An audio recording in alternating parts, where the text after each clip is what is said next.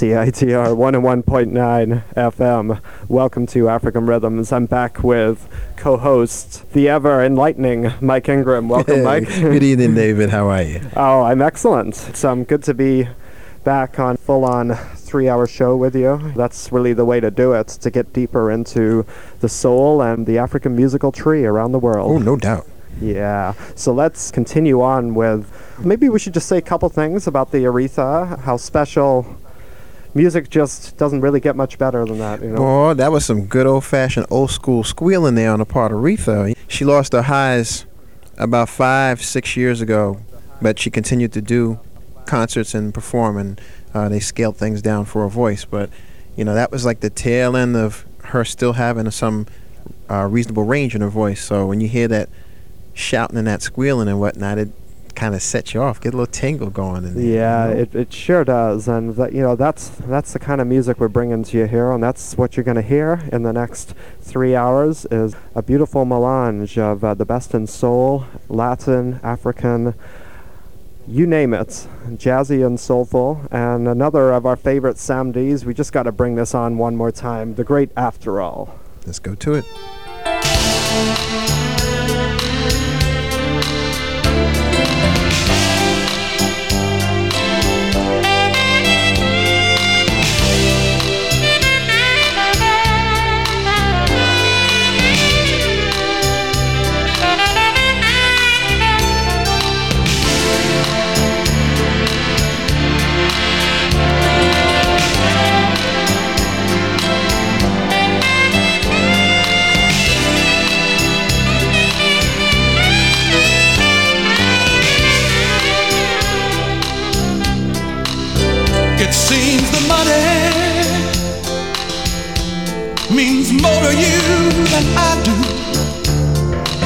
Material things is the only love in your life.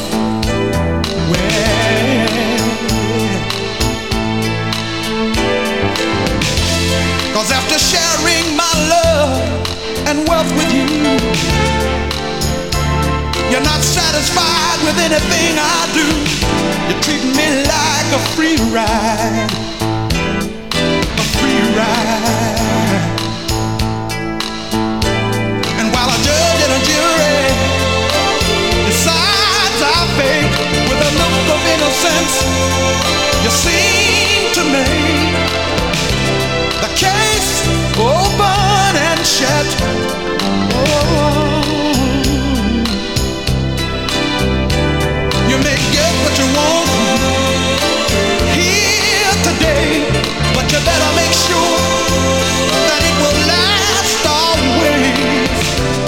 Cause you will never find another fool like me.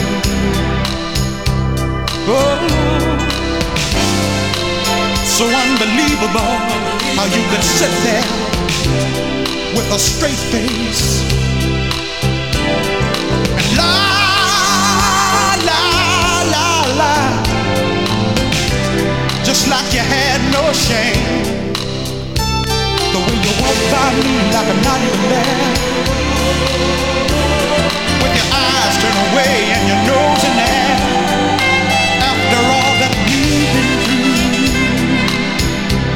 Is what I get in return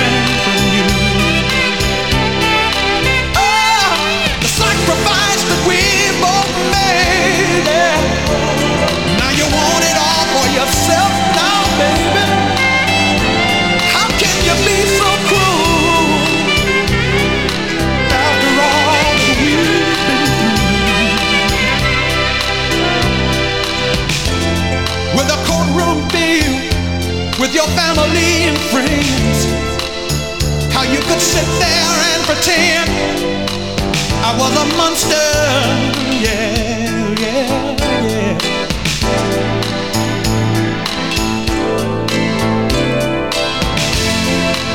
Hey, I thought that we could remain friends, but you and I can't even be strangers again. Cause I don't know you. Just don't know you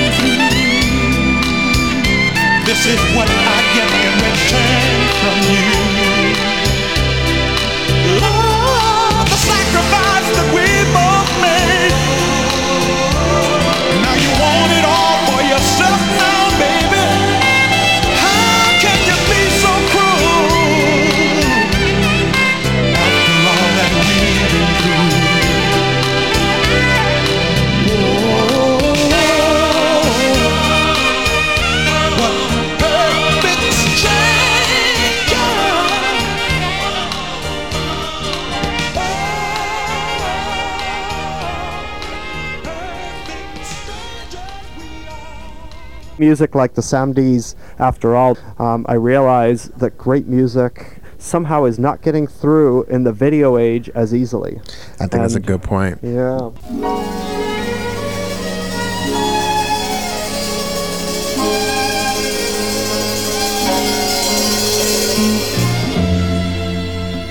There's a place we'd like to know.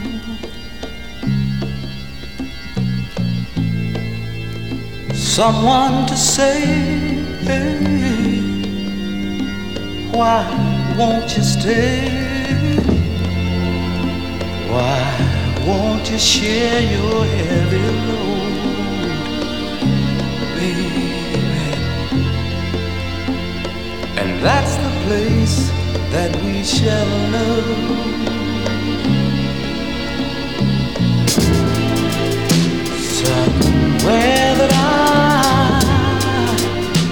Can reach the sky.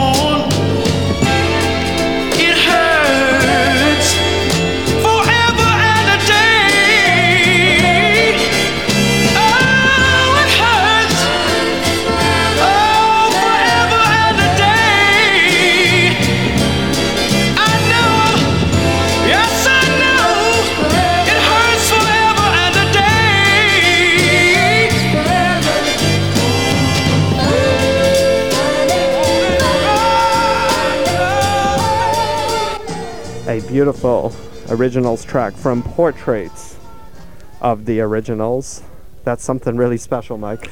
Oh man, you just have to love the way they built that from the ground up. I mean, solid foundation, wonderful vocal and string arrangements, and how all the voices just blend like you're weaving a sweater or something like that. Man, it's I just know. it just it wraps you up and you feel warm when you hear it because it's just beautiful work from top to bottom. You're right. Well, Soul Perfection. I think we should give them another blast from the Dells versus the Dramatics. Man, we're going with the heavy hitters here. I tell you, it's like World Series of Soul coming out here. But I got to make a quick aside for all the Florida Marlins fans out there in the house. Yeah. Big hello and all that good stuff. And the Cleveland Indian fans, it's all good. But until y'all change that logo, y'all going to have some problems. You know what I'm saying? That's been a hell of a close series. yeah, well, and so was the Dells versus the Dramatics. And on this tune, uh, they build and build until they're all screaming in beautiful heavenly harmony. yes, indeed. Let's go to it, brother. okay.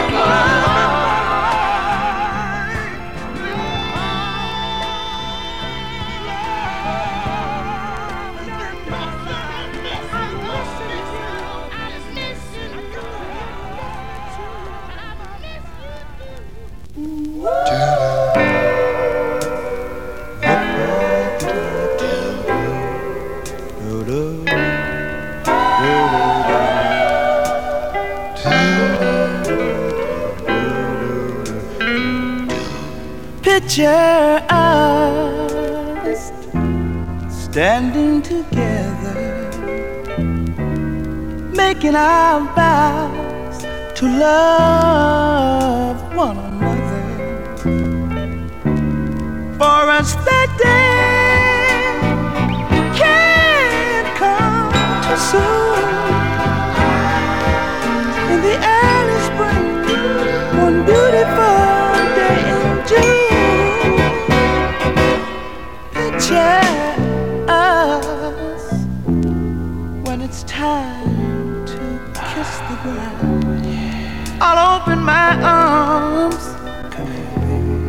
and you slowly walk inside. I'll hold you close, kiss you tenderly. We're gonna look so good, arm in arm, so naturally.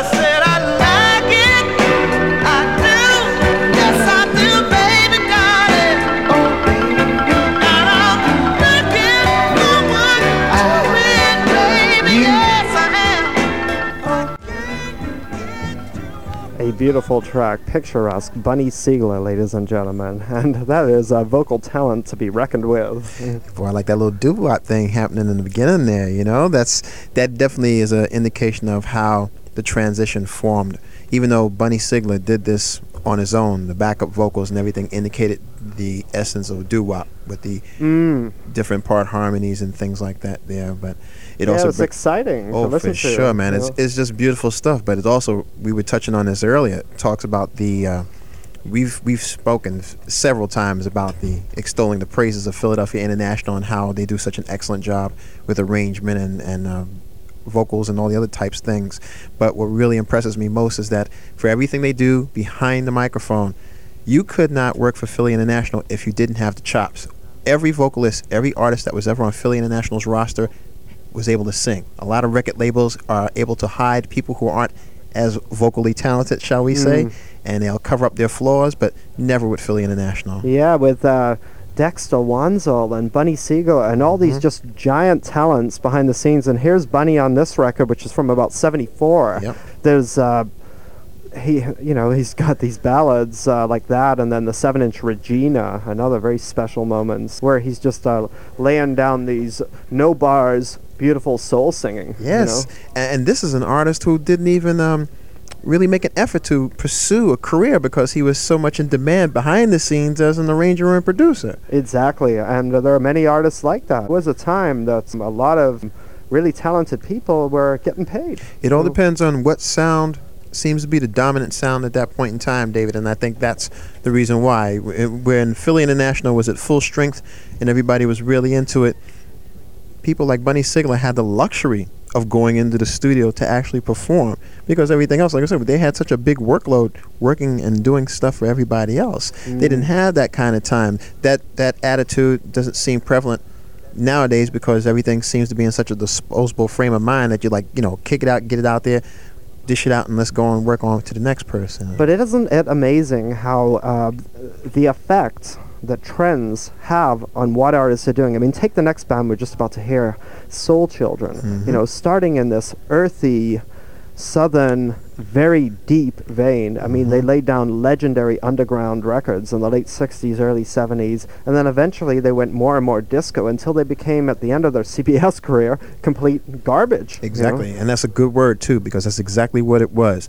As people became more uh, aware of what kind of sta- what kind of music was coming out of the Stax organization in that neck of the woods, you know, they were pleased with what they were getting. It was a matter of the A&R people and the record company people being too greedy and not seeing the big picture. We see mm. now that with the death of the Stax organization and the survival of a group of a label like Malaco that didn't care anything about that. Malaco stayed true to the music, stayed very much in its own little uh, genre there.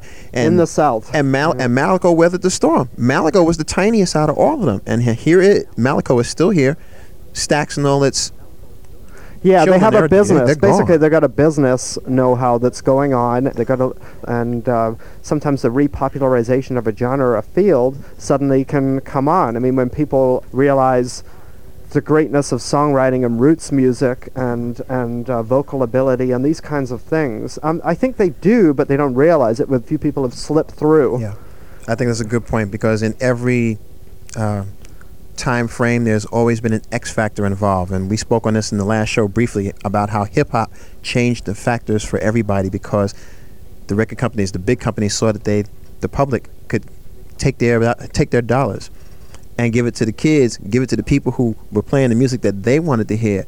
So when they got taken out of the equation, all of a sudden they want to come in and buy everything up and be involved in distribution, and that changed music briefly for everybody because now it woke up a lot of old careers and it helped to create some new careers and it also helped a lot of young artists to realize that they could control their own destiny a little bit more than maybe those predecessors in the 50s and 60s who were pretty much at the mercy of record companies and Yeah. you know rather shady folks. Unfortunately, um, I mean, the vision of hip hop, and, and, and I love it, of um, you know sampling great tunes and the creativity of that. Not enough bands so far have got d- deep, deep into creating their own grooves to the degree and scale of JB's and Funk Incorporated and some of the, the really heavy, sophisticated funk bands. There is some of that going on in the what they call fusion field mm-hmm. with GRP and whatever. Yeah, But- that that takes work. You know, Yeah. it takes work. It's it's a lot of effort. From personal experience, it takes work to keep a band together. It Yeah. takes a lot of money. It definitely takes a lot of temperament. You definitely cannot have a an ego thing happening and whatnot on the negative side if you're going to maintain and and keep a band and have a sound and define it and work on it and stuff. So all of these things. Uh, they have a little more leeway for now, but that wasn't as much a luxury, you know, over the last few years because of the way the large record companies were merging and becoming even larger ones and really shortening the artistic frameworks for a lot of their acts. Hmm, yeah, fascinating. Okay, well, let's go back now then to uh, the days of real music where cottage industry labels and things were going on, and it was a beautiful time, and here is one of its great exponents, the Soul Children.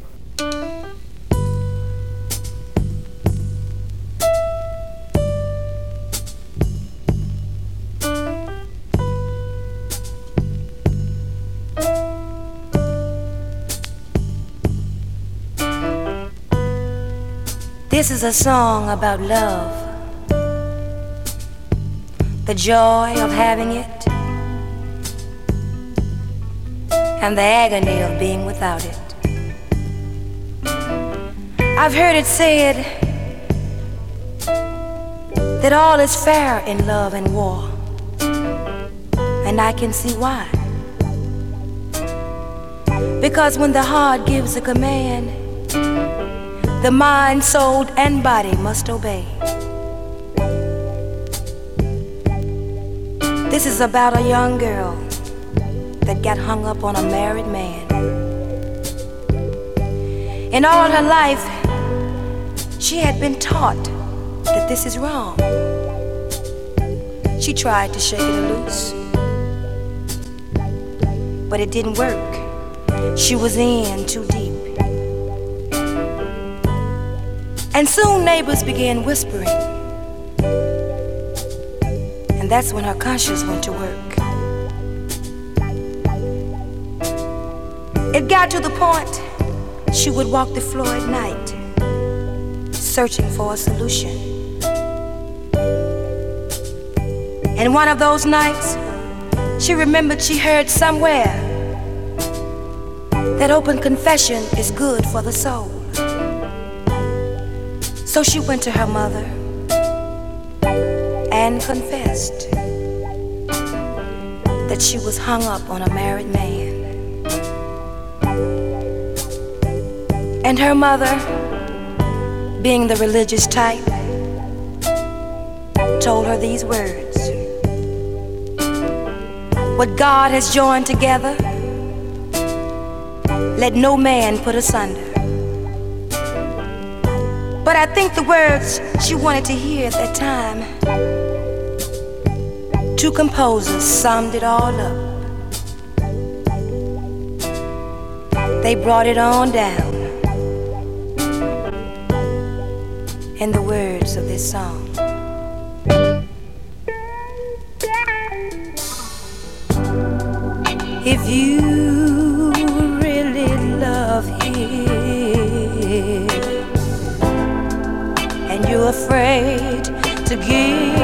yourself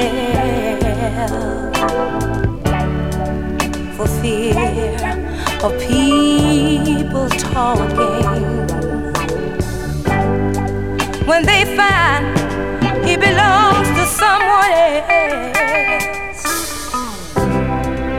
even though it's wrong, wrong. in the public's eyesight.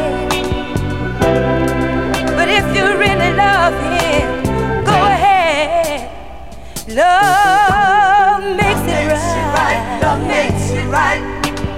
Love.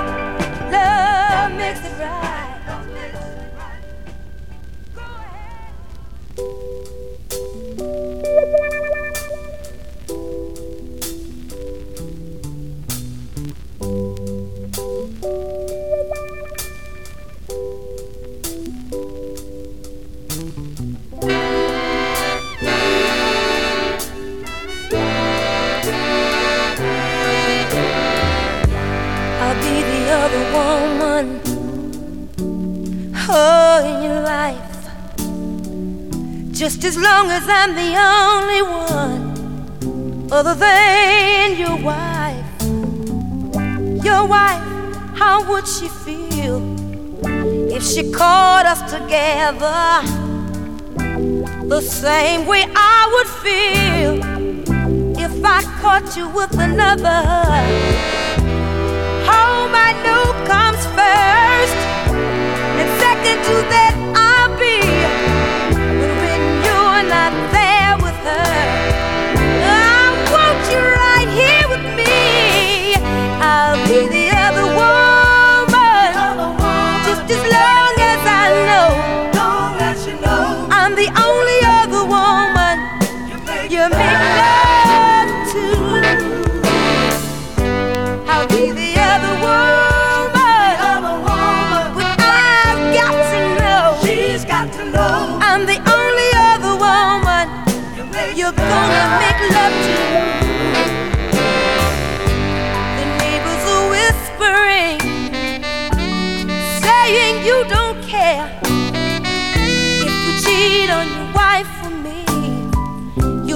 On me for someone else.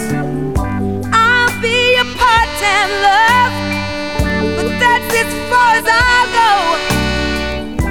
To be a part-time fool would be stooping a little too low.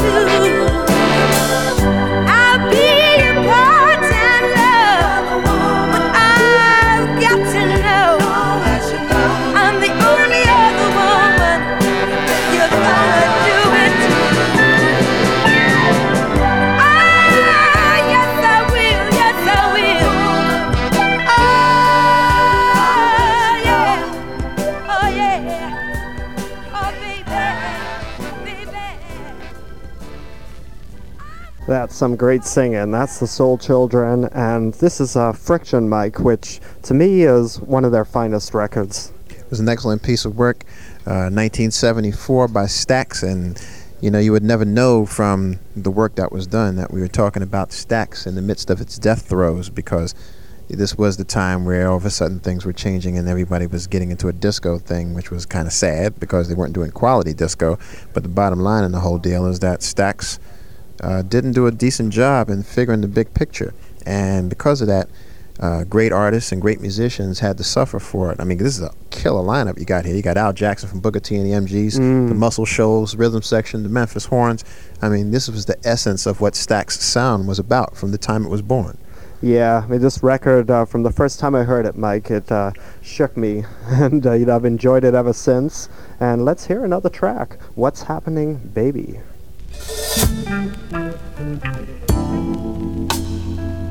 Hey, are you going out? Again tonight? You was out last night. As a matter of fact, you've been out every night this week. Is that a new dress? Oh, you had it quite a while. I see. It looks good on you. Even though it's quite revealing, wouldn't you say so?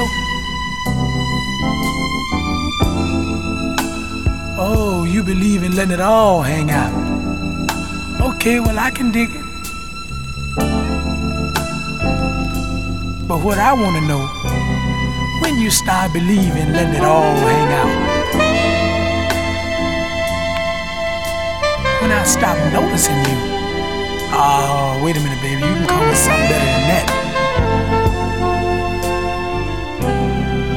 I've been noticing you, all right. I've been noticing a change. Wait a minute now, holy. Don't tell me you haven't changed. Hey, I can see I'm not blind. I walk into the room, you hang up the telephone like you're saying something you don't want me to hear. Well, who you be talking to?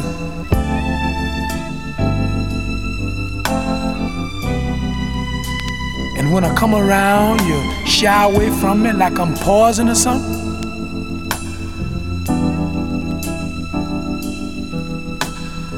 When we go to bed, I'd be afraid to reach over, you know, and touch you.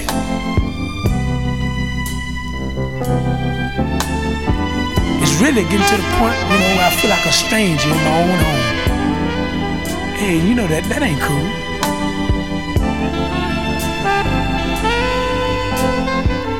I don't know what it is, but whatever it is, you're gonna have to tell me. Hey, it was a time we could sit down and, you know, talk over whatever problem we had. Well, now sit down. I know your friends out there, but look Tell me, tell me what's happening, baby. Tell me,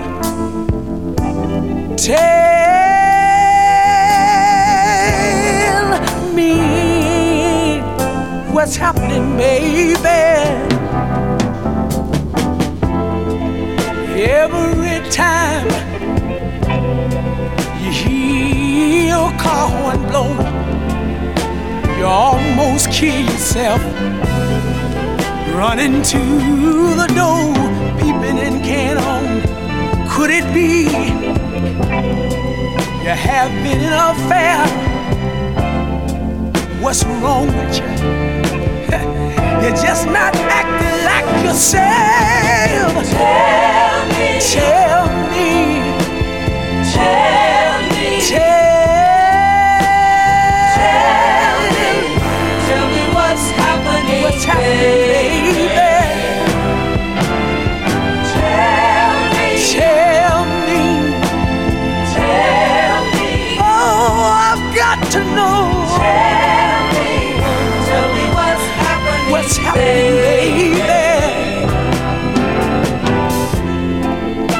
What's happening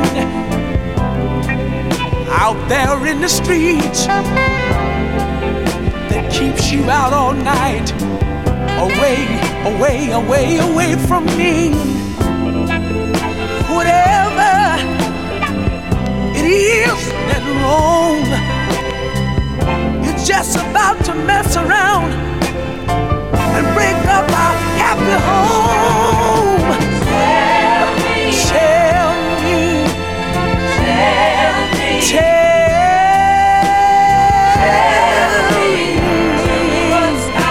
What's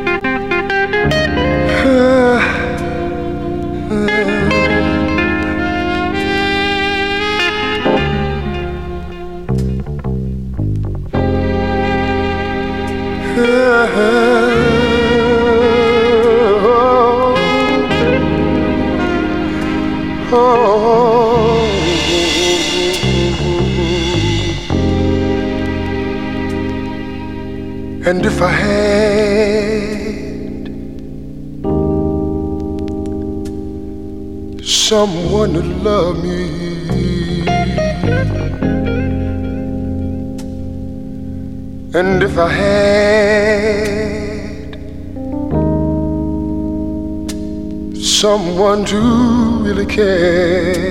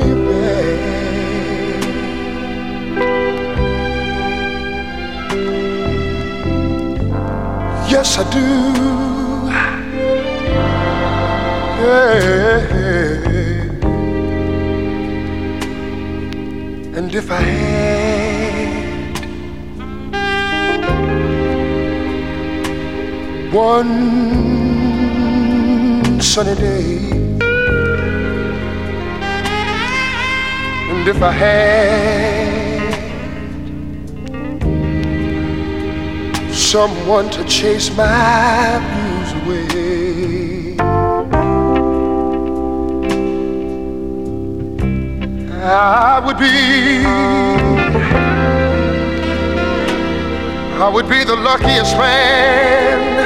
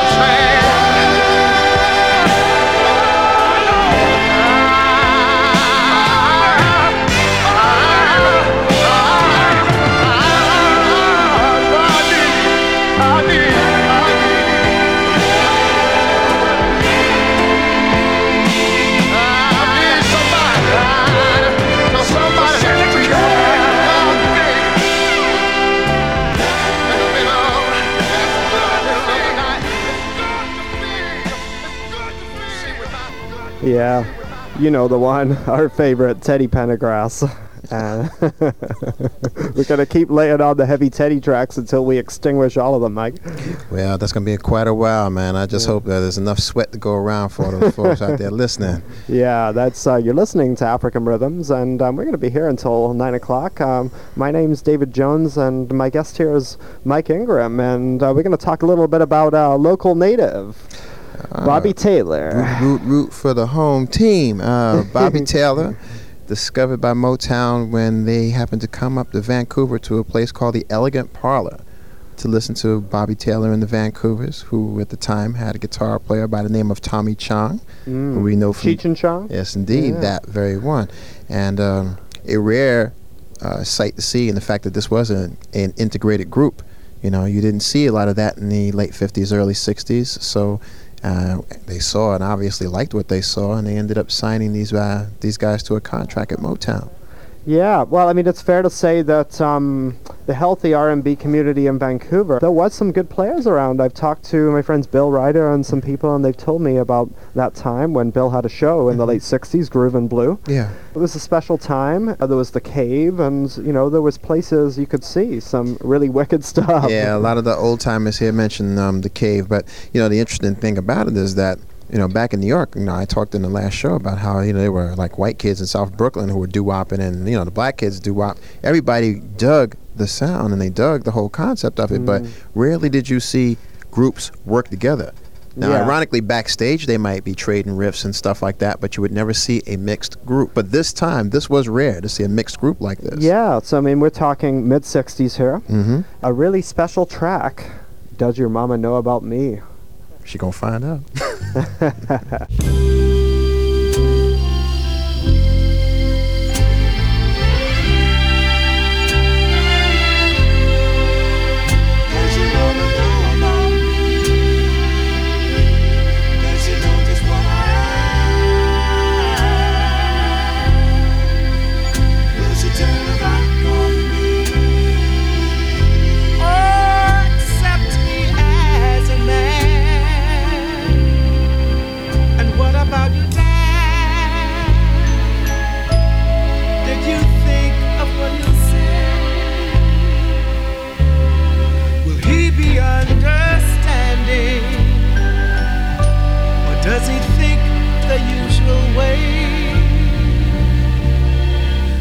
I shouldn't worry,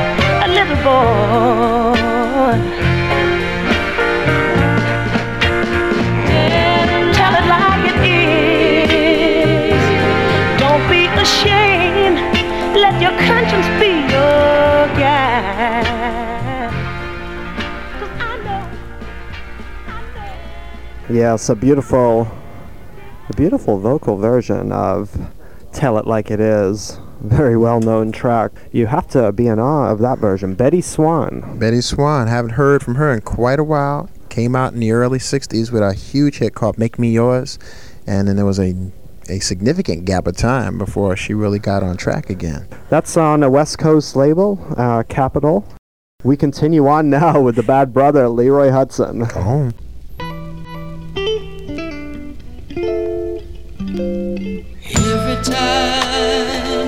kiss my lips or touch me with your fingertips. It thrills me so, cause I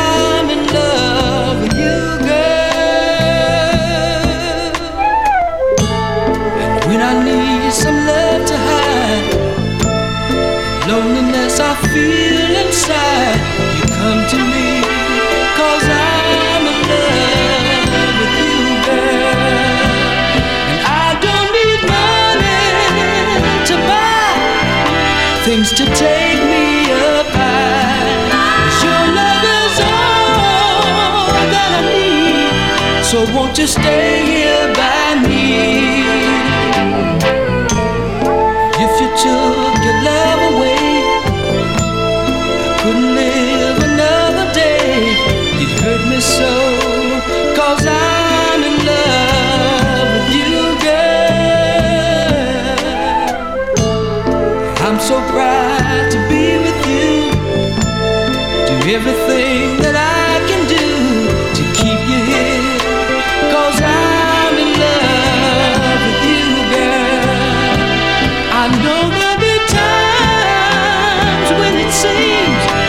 someone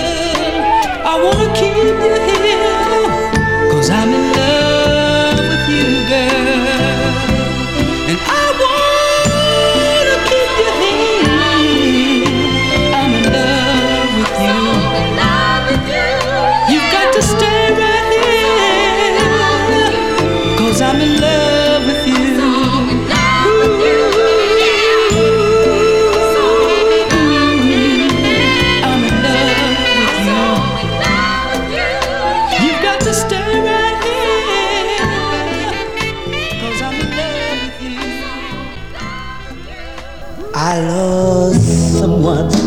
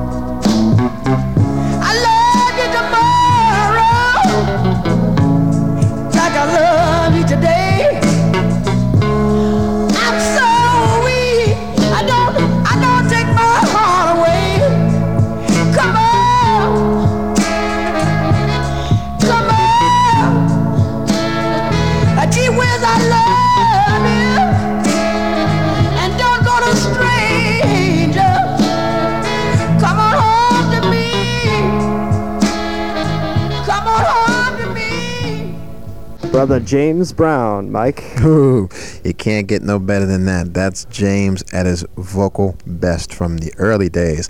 Um, we were talking earlier that um, while everybody was doing whatever they were doing and all that stuff, that James and Little Richard had a huge rivalry going on back in those days. In the late 50s, early 60s, both are from Georgia. Uh, James Brown from Augusta, GA, and Little Richard or Richard Penniman from Macon, Georgia. And there were areas that were, well, they were Little Richard territory, and there were certain parts that were James Brown territory. Where when he performed there, people would go crazy. They'd talk for days as to how fantastic the shows were. And there was a very, very spirited competition between the two of these gentlemen. And they brought the best out in each other because they took each other artistically as far as they could possibly go. Yeah, some of those um, ballads Little Richard was doing um, around the early 60s, that's some pretty devastating early, what became the deep southern soul stylings in some ways. Very much. James sticking to the hardcore, real gut bucket type stuff. Little Richard having his stuff cleaned up because there were people like Pat Boone, you know, stealing money from the guy, doing remakes of some of his songs and stuff. So he went in another direction. But the bottom line was, uh, the two of them were just these two master showmen, and Yeah. they would stop at nothing. I mean, James doing splits and cartwheels and leaping into the crowd, and Little Richard getting on top of the piano and break dancing. I mean, all kinds of wild stuff. I mean, well, stuff that maybe wouldn't be considered wild by our standards nowadays, mm-hmm. but back then it was the type of stuff that really made people, you know, stand up and Oh really man, it would have been something to see. Let's let's turn our attentions now to a record we wanted to feature for a while, the "You Are My Starship" album, Norman Connors' early '70s Buddah, and something really special going on here. People like uh, Dee Dee Bridgewater and Michael Henderson, who's going to be singing on this "You Are My Starship" track. Yeah, Michael Henderson, uh, Jean Carn actually on one of his earlier ones, Saturday Night Special, did a version of the Brazilian Gingy, and it was a wonderful vocal version. Um, Phyllis Hyman eventually got involved with this as well, and she did a cover of the Stylistics "Betcha by Golly Wow."